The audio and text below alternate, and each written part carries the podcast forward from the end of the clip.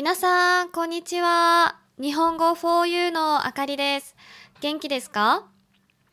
さて、今日は4月の歳時記です。今回は皆さんがあまり知らないであろうきれいな日本語をご紹介します。その前に、4月は古い日本語で何というか知っていますか？うずきです。うの花が咲く月という意味のうの花月を略したものだそうです。十二支の4番目がうさぎなので、うずきと言われるようになったという説もあります。この時期、日本では暖かくなったり寒くなったりして、なかなか気温が安定しません。このような天気のことを花冷えと言います。花が咲く季節に一時的に冷える、つまり寒くなることからこんな日本語が生まれたんです。なんだかおしゃれじゃないですか？ちなみに、古い日本語で花というときは桜を指すことが多いようです。この花冷えという言葉からもわかるように、桜は日本にとってとてもゆかりがある花なんですね。ぜひ覚えて使ってみてください。Today's episode is about the Saijiki of April. This time, I'm going to introduce a beautiful Japanese term that you may not know much about. Before I talk about it, do you know how to say April in the old Japanese? It's called Uzuki.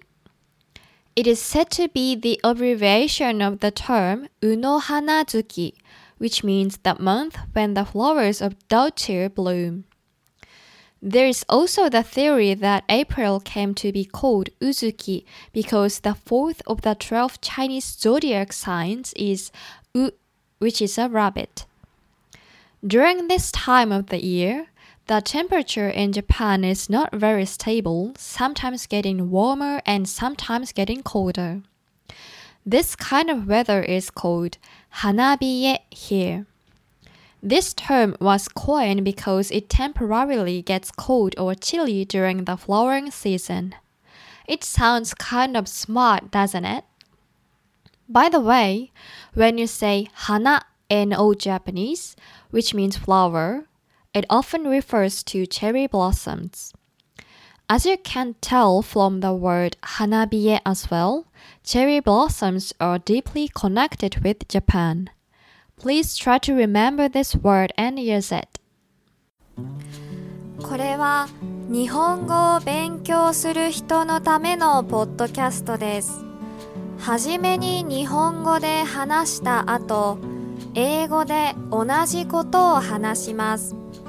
もし日本語がよくわからなかったら、巻き戻してもう一度聞いてみてください。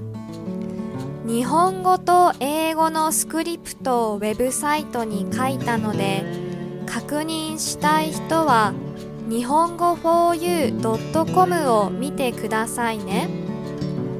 日本語 4u では、より面白いコンテンツや質の高いビデオのために寄付をお願いしています。皆さんからいただいた寄付は、コンテンツ作りの設備の向上や動画作成のために使われます。このポッドキャストが面白いと思う人は、日本語 4u.com から寄付をお願いします。最後までご視聴ありがとうございました。This is a podcast for Japanese learners. I speak in Japanese first, then afterwards I speak the same passage in English. If you don't understand the Japanese well, please rewind and play it again. I posted a Japanese and English script on my website, so please go to nihongo4u.com if you want to check it. I received messages from listeners asking how they can support my efforts to make this podcast. To be honest, I'd like to improve my equipment to produce more interesting content and higher quality videos. So, if you find this podcast interesting and helpful, I would really appreciate it if you can make a small donation on my website at nihongo4u.com. Thank you very much for listening!